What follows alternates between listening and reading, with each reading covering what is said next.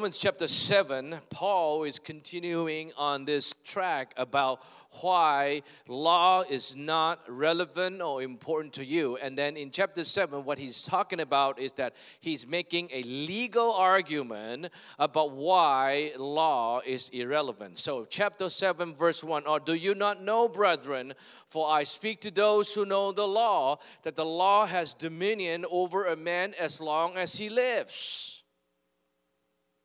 Verse 2. Then he goes on and talk about the analogy between husband and wife. For a woman who has a husband is bound by the law to her husband as long as he lives. But if the husband dies, she is released from the law of her husband. Verse 3. So then, if while her husband lives, she marries another man, she be called an adulteress. But if her husband dies, she is free from that law so that she is no adulteress, though she has married another man. Verse 4. So, in other words, there is such a freedom. Therefore, my brethren, you also have become dead to the law through the body of Christ, that you may be married to another, to him who was raised from the dead, that we should bear the fruit of God. In other words, is that you are legally, because of the fact that you have died in Christ Jesus, the Bible says that when you're born again, you have died with Him, your flesh had died with Him, and that when He rose from the dead, you also were raised together with Him, Ephesians chapter 1. And so, therefore, now you have gone through the process of death, that whatever requirement that you think you needed to have before God, with God, that is no longer applicable. Did you understand that? Was it? Does it make sense? Can talk to me, please? Yes. So, so I'm not gonna, you know, don't, I don't feel like I'm talking to myself. So anyway, so now as a wife is free from her legal obligation to the husband who who who was alive. Now the husband is dead. Now she is free from that obligation as you and I are free from the obligation of the law. Now, because without death, none of us would be free from the law. We will all be bound by the law. But praise God, now we have died in Christ Jesus, and Jesus Himself had died for us. We are legally, everybody say legally. We are legally free from the law. Now, not only that, Paul says that if you want to continue to keep going on with the law, you need to know the power of the law to provoke your desire to sin. In verse 7, sorry, in verse 5, for when we were in the flesh, the sinful passions which were aroused by what? What is your sinful passions being aroused by? It's the law. Your sinful passion is aroused by the law uh, were uh, by the law at work. Law were at work in your members, in your bodies, in other words, to bear fruits of death. But the sin taking opportunity by the commandment produced in me all manner of evil desires. So sin, together with the commandments, produces evil desire. Wow! For apart from the law, sin was dead. And that's why he said in verse 9, he's actually testifying before. He said, I was alive once before he knew of the law as he was a child. Without the law, you know, that's why kids, you know, they're so alive. And then, but when the commandment came, sin revived and I died. Verse 11, for sin, taking the occasion by the commandment, deceived me and by it killed me. In other words, ladies and gentlemen, you know, religious setting, in all religious setting, there are sets of rules, and the purpose the sets of rules were set up there was so that we can live a holy living by following those rules. And Paul is saying, ain't gonna happen because whatever rules are being set up, whether it's a Christian rules, a Jewish rule, an Islam rule, a, a Muslim rules, a Buddhist rule, a Hinduism rules, all those rules, try as you may, you will fail. You will always fail trying even if you are monks, you are you are imam or you are minister, a priest, you will fail. And we have heard stories of many of those religious people around the world have failed. Not only Catholics, but you know the imam and and you know the other day I was I just uh, earlier I was just talking about you know I don't know if you read the news about you know the police in Thailand was doing a roundup of all the monks. You know they were caught as child predator And then when they got in their homes, they found all kinds of pornography materials, you know, and child pornography materials. I tell you this I don't care what religion you're part of, as long as you think that rules can help you to live right, you will fail. It always fails. So if the law can't do it, in fact, has the opposite effect, how then do we have victory over sin and the luring of the flesh? And by the way, the message of the grace is not permissive message. If anybody had told you that I preach permissive message to accommodate sins, they lie to you. Because the message of grace is a message to live in victory effortlessly. It's not that we live without, we live with sin. The message of grace is not saying, oh, it's okay, you can sin away where grace abound, you know, where, where sins abound, grace much more abound. This statement is help people, you and I, when we fall, even after we've been Christians, don't worry, the grace of God is there. But it's not telling you to allow sin to conquer you every day. You know, we believers, our goal is to have victory over sin forever and therefore have victory over its consequence that will be death. As long as we allow, as long as we think that the, the gospel of grace is about permissive gospel, then we never live in victory, and it's never intended uh, in the Bible, never intended by God for us to live in that lifestyle because sin will bring death. Sin always brings death. But if law, observing law, doing strict religious rules is not going to cut it, then how? So, Paul, for the, uh, for, for the next few minutes, will be talking about how we're going to have victory. But first, he'll tell you about his struggle. The struggle that every believer in the world who observes the law, who lives under the law, uh, uh, uh, is struggling today and has been struggling for centuries. Verse 15 For what am I doing? I don't understand. For what I'm doing, I don't understand. Excuse me. For what I will or I determine or make decision to do, that I do not practice. But what I hate, that is sinful, that I do. If then I do what I will not to do, in other words, make decision not to do, I agree with the law that it is good.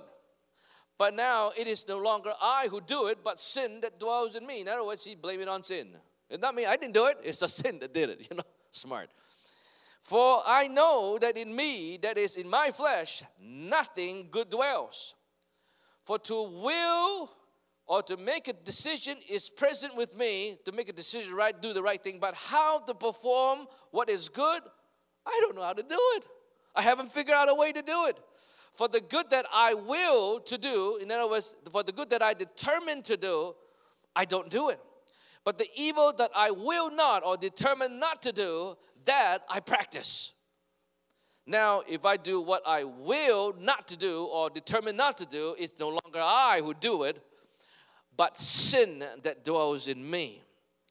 Verse 21 I find then a law that evil is present with me, the one who wills to do good. So, in other words, I find then a law, another reality, that evil is present with me, the very one who had decided to do good. And yet, evil is still there. For I delight in the law of God according to the inward man. That would be my spirit, which is perfect. You'll learn in a couple of weeks from now, I'll be preaching about the perfection of the spirit. It doesn't matter what sin you've committed, your spirit after you're born again is super perfect. It always will be perfect. But I see another law in my members, warring against the law of my mind and bringing me into captivity to the law of sin, which is in my members. Oh, what a wretched man I am. Who will deliver me from this body of death? None of us is saying, Oh my goodness, there is such a conflict. I know I can't do this. I'm not supposed to do it, but I like doing it. You know, many, you know, as teenagers, you know, it's like, oh, I know I shouldn't be watching pornography, but I like it. And yet I come to church on Sunday morning feeling all guilty, you know thinking during the worship service, I just wanted to worship God and love to be in the presence of God, but the devil was saying, Ah, I know what you did. Stop raising your hand. Just stand there, be stupid. I know I'm not the only one who experienced that. Many people have. To the point that many people say, I'm not even going to go to church. Why bother? I'm going to lose anyways. But He gave you a solution this morning. I believe God is going to give many of you a solution for victory over sin. I thank God through Jesus Christ our Lord.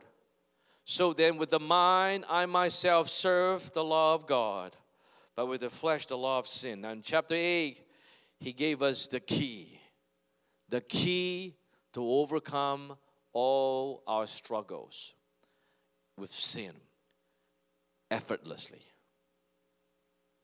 Okay? Verse 1 There is therefore now no condemnation. Everybody say no condemnation. Now, if it is in your Bible, you need to underline the word no condemnation. You need to underline it three, four times. A circle, put a star around it. Just, just remember this because this is the key for those who are in Christ Jesus to have victory over your flesh, over your sin. There is therefore now no condemnation for those who are in Christ Jesus who do not walk according to flesh. That will be practicing the law, doing things as the law tells you, but according to the Spirit. And then we're going to talk about it. We're going to spend a little time talking about what it does it mean that we walk according to the Spirit.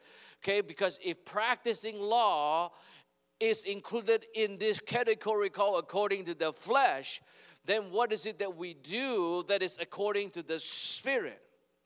Okay?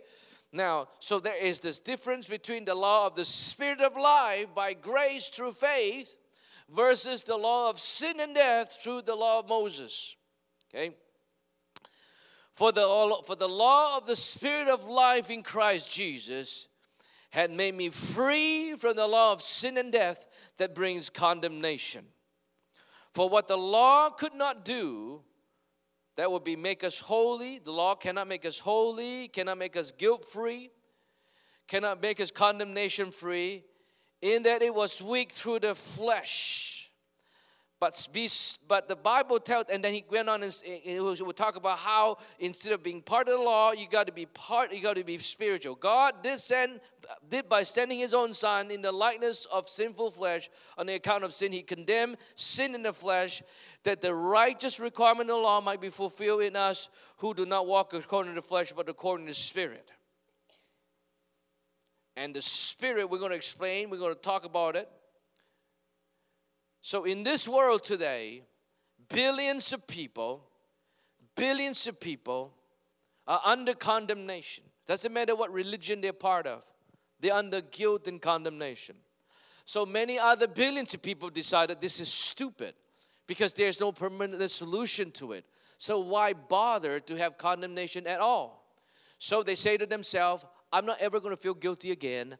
I'm not ever going to feel condemned again. I'm going to leave church. I'm going to leave all this religious thing. I'm going to decide to become an atheist, agnostic, or whatever, because that is a very convenient way to get rid of this condemnation.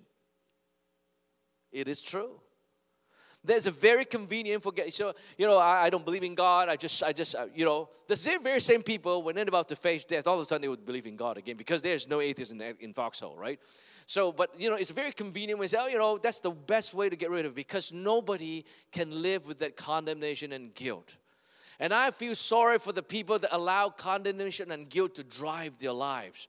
Many sincerest of sincerest believers around the world, Christian believers, are allowing condemnation to drive them and allow condemnation to manipulate them. People use condemnation and guilt to manipulate and control them.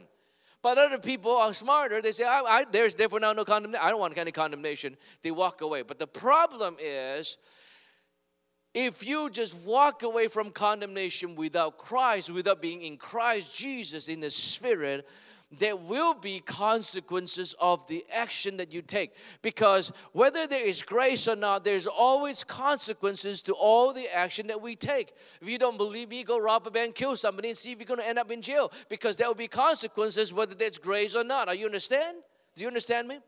And so there's consequences. Consequences every action that we take. You know, we're talking about eating. You know, this week, you know, uh, uh, somebody was pastoring was so generous. You know, buying all kinds of bagels. You know, and uh, you know, I, I usually try to to not eat that much. In fact, not eat at all in the morning. Kind of call call it intermittent fast, but whatever. So so I, am sitting there, you know, and and uh, um, uh, uh, so we're talking about eating, right? And and so so somebody said, you know, Pastor, you know, what is the what is the surest way that you're gonna gain weight? I say, What is it?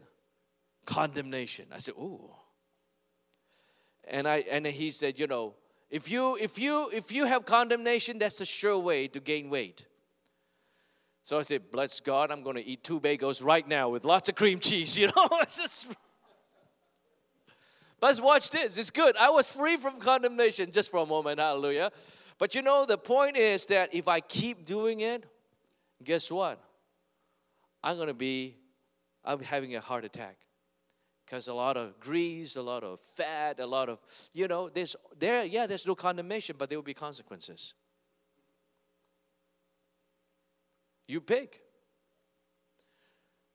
But if you don't want condemnation with, and, and you don't want condemnation and you don't want consequences, Paul gave us a key. Not only there is now no condemnation for those who are in Christ Jesus, but also those who do not walk according to the flesh, but according to the Spirit.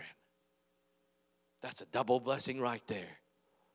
And then he went on and explained to us why you want to walk in that, why you can walk free of that. Verse 5 For those who are not walking under the Spirit, but walking according to the flesh, set their minds on the things of the flesh, including the law when you set your minds on the things of the flesh, that means including the law.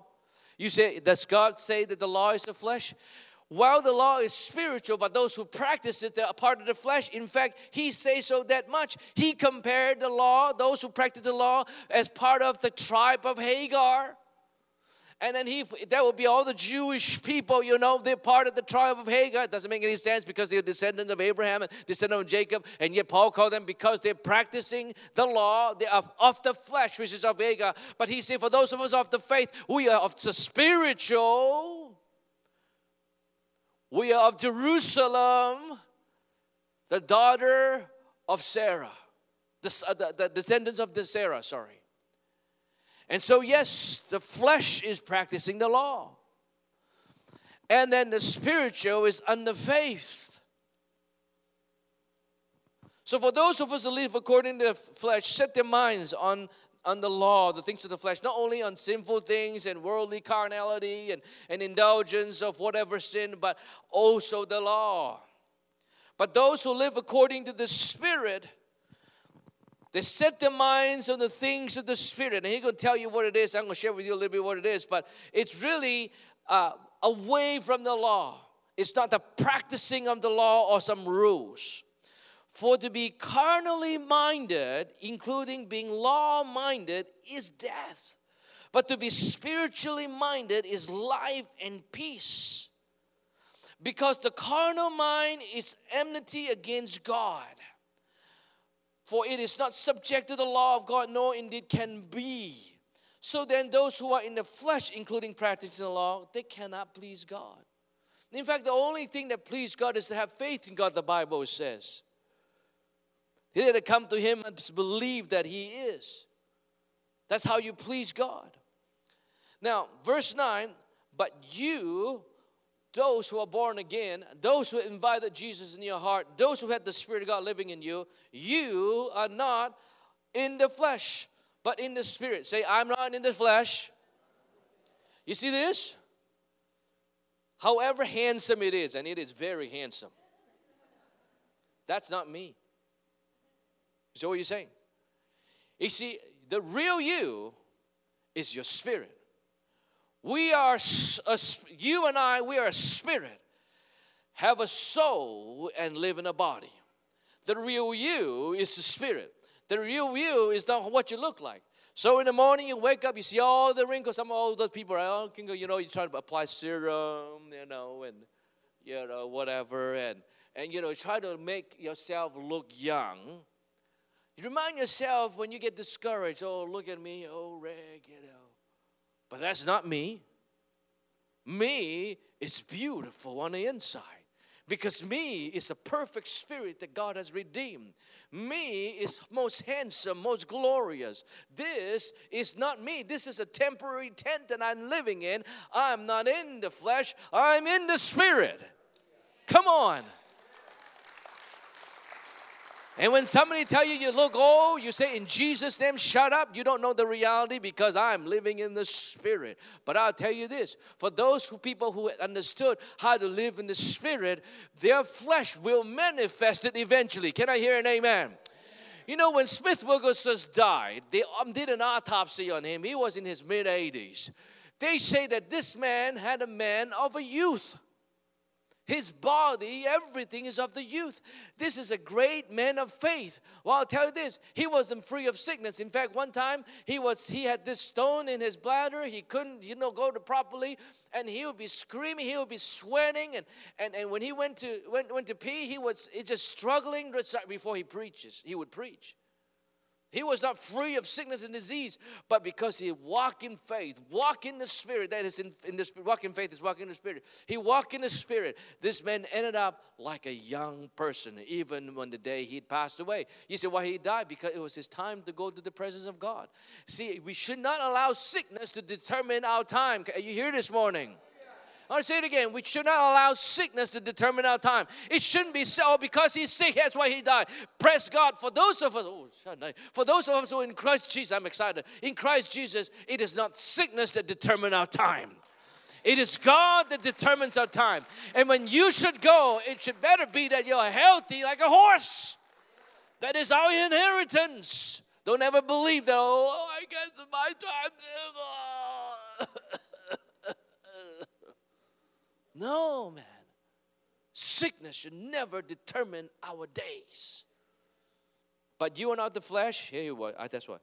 Indeed, the Spirit of God dwells in you. How many of you have your Spirit of God dwell in you? Raise your hand. I want to see. I want to see. I'm going to pan across. Okay. You have the Spirit of God dwelling in you. Go ahead and raise your hand. All right. Just keep it up, man. Shandai. You got the Holy Spirit dwelling in you. Well, come on, right? So, do you who are not in the flesh, indeed the Spirit of God dwells in you. Now, if anyone does not have the Spirit of Christ, he does not belong to God. And if Christ is in you, the body is dead because of sin, but the spirit is alive because of righteousness. But if the spirit of him who raised Jesus from the dead dwells in you, like I say, that spirit will quicken your mortal body to make you young again, Shandai. Your flesh will be young again. You'll be healthy again. And that's why we believe in healing. The healing is not outside in, the healing is inside out. You know, the world will have medicine and ointment or whatever that's outside in, but the way that God heals is from the spirit first and then goes to the soul, and after that goes to the flesh, and that's how it works. I'll be preaching about that two weeks from now. But I want to tell you this is that when you have the spirit that is strong in you, the spirit that raised Jesus from the dead, just imagine this the spirit that raised Jesus from the dead, the very same spirit the Bible says is going to quicken you. You know what that you know what that is, right? Quicken you. Everybody say quicken. It's going to quicken your mortal body. You don't have to go. I'm old, I'm old, I'm old. No, bless God. The Spirit of God is in you. You wake up in the morning, you shanda, you pray in the Spirit. Before you know it, you're going to walk like an 18 year old shaka. No more back pain, no more bone pain, no more cartilage pain, no more pain, no more eye problem. But you walk in the Spirit, you will walk in full health. Hallelujah. Thank you, Jesus. Verse 14, for as many as are led by the Spirit of God, we're going to talk a little bit about that later on. These are sons of God, for you did not receive the spirit of bondage again to fear, but you received the spirit of adoption by whom we cry, Abba, Father. You know, that's why I tell you, for those of us who are born again of the Spirit of God, it's very natural for us to cry, Daddy God. Abba Father. In fact, Jesus Himself says this for those of you who are going to be born again, receive His Spirit that, that the Father will send to us in that day. In that day, that will be today. In that day, He said, You shall pray to, to you shall pray to me nothing. You shall ask me nothing, Jesus says. So I'm wondering sometimes why Christians say, Dear Jesus, give me this, that, and the other thing. Jesus Himself said, Don't ask me anything.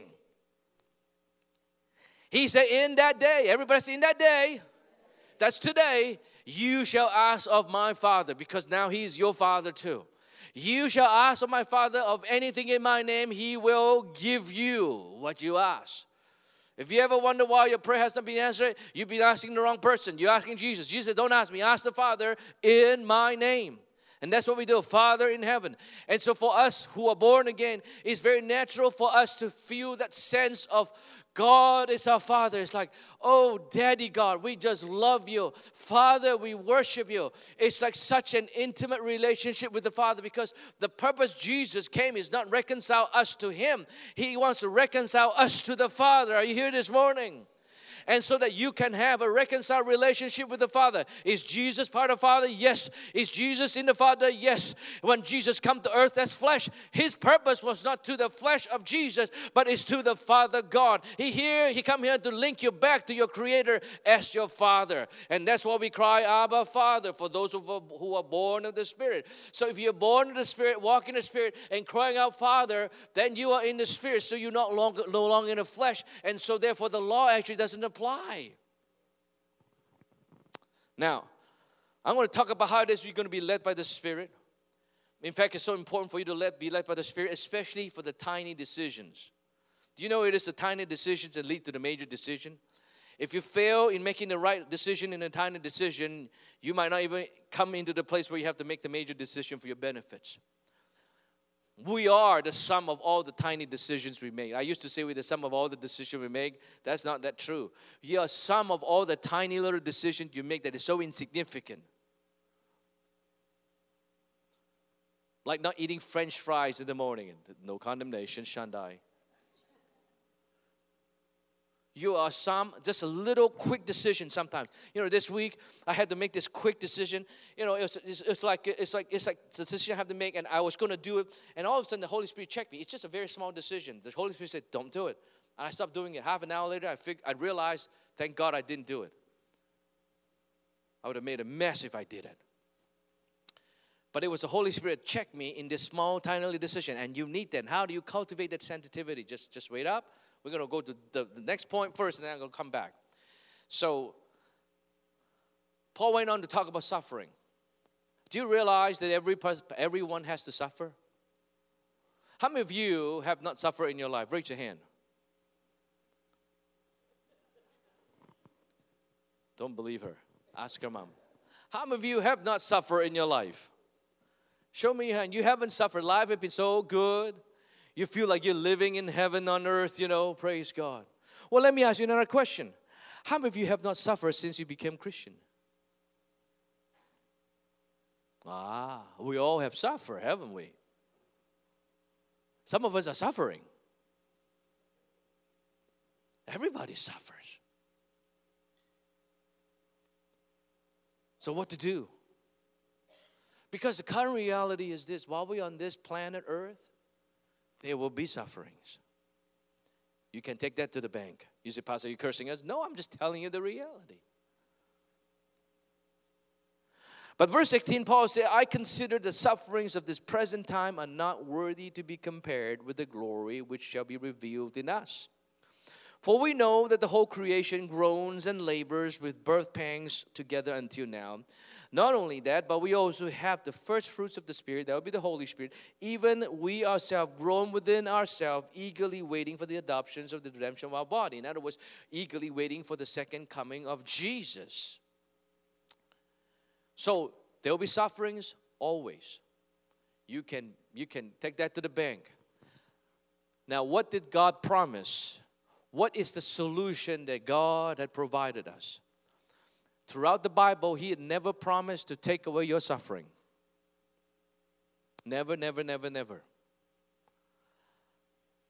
How we deal with suffering, Paul is telling us, is the following. Number one, verse 18 For we are saved in this hope, the hope of the awaiting of the adoption of the redemption of our body. But hope that is seen is not hope, for why does one hope uh, sorry, why does one still hope for what he sees?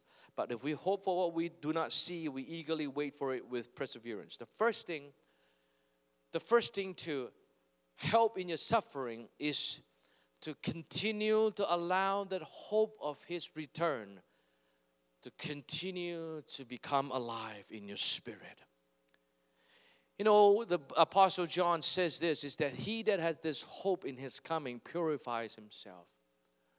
And Paul the Apostle also said that if our hope is only for this lifetime, we're the most miserable of all men. All that is to tell you is that believers, your hope and my hope must always first of the second coming of God. First of our eternal redemption and eternal salvation and eternal existence in the presence of God. That ought to be our first hope. Yes, God wants to bless you. He wants to give you everything. He wants to provide for you. He wants to cause you to prosper. We'll talk about it two weeks from now. But at the end of the day, if your hope is only on this world, you are very miserable. Because even if you've achieved those hope, you will still be miserable. Ask those people that have achieved, they need to keep doing things. They need to keep doing, just go to, push the limits. Why? Because after a while, after you achieve everything you have achieved, you still need to go more, do more. But our hope has to be the second coming of Jesus. Our hope always have to be. I remember there was this old pastor, you know, he, he'd passed away already. Every morning he'd wake up he would just open the curtain every morning. He opened the curtain in his in his house. He look up. He would say, "Is this today, Lord?" The hope was so alive in him, my friends. It's so real. You and I ought to live like that. When we are in the most gruesome struggle in our lives, make sure you know where your hope lies, not on this earth but on being face to face with Jesus in His presence, enjoy His glory eternally. That ought to be your hope and my hope, number one. Are you here this morning? Number two, while in the struggles, you have this hope. Verse 26. Not only we have hope, in the same manner, likewise, the Spirit also helps in our weaknesses. So, not only that you should have this hope, but in the same manner, to help you in your suffering, the Spirit will also help you, in other words, in your weaknesses. For we do not know what we should pray for we uh, as we ought to.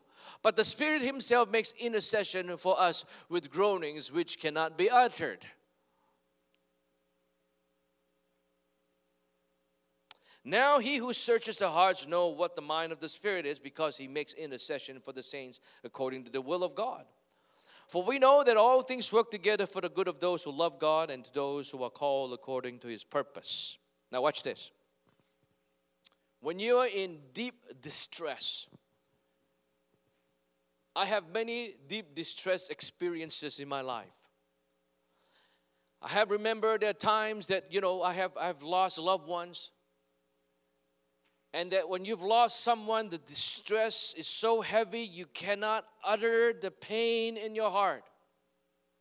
What do you do? You can go get drunk, or you can use substance to temporarily numb your pain.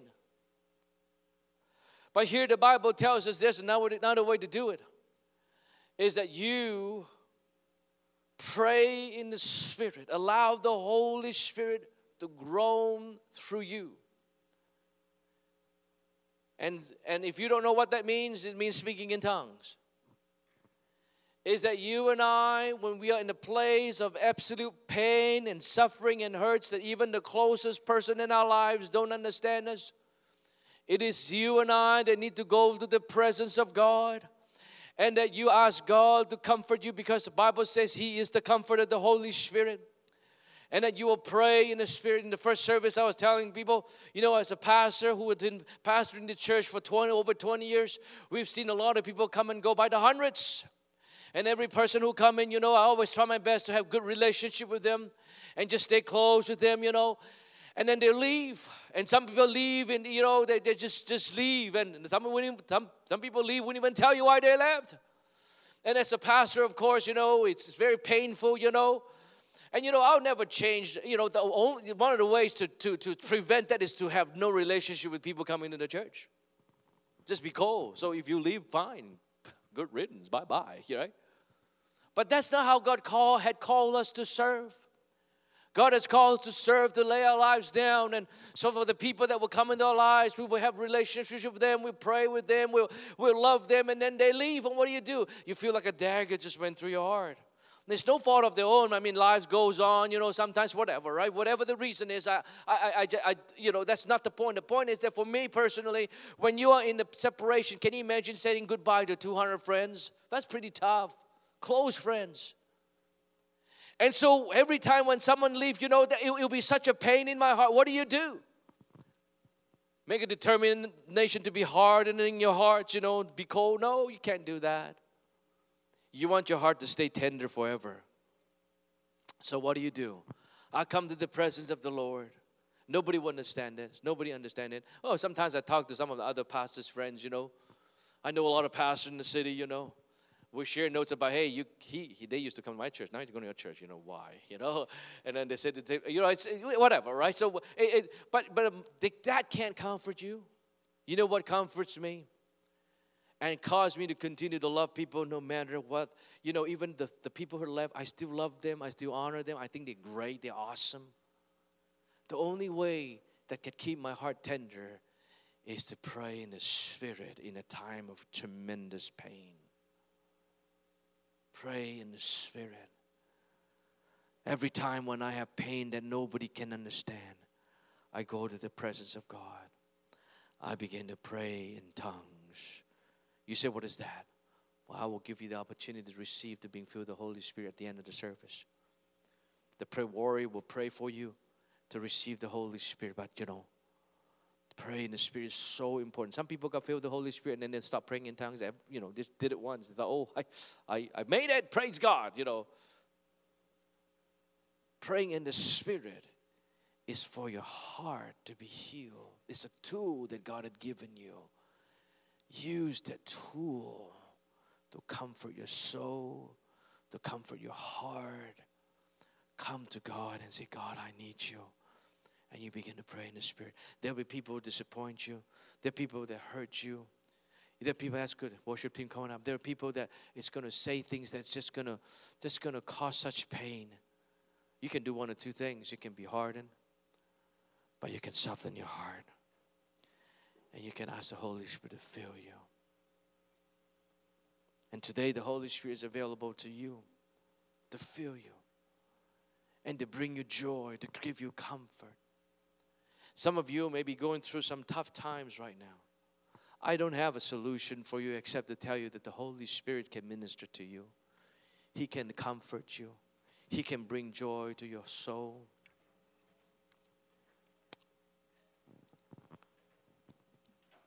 There will be a lot of pains coming our ways.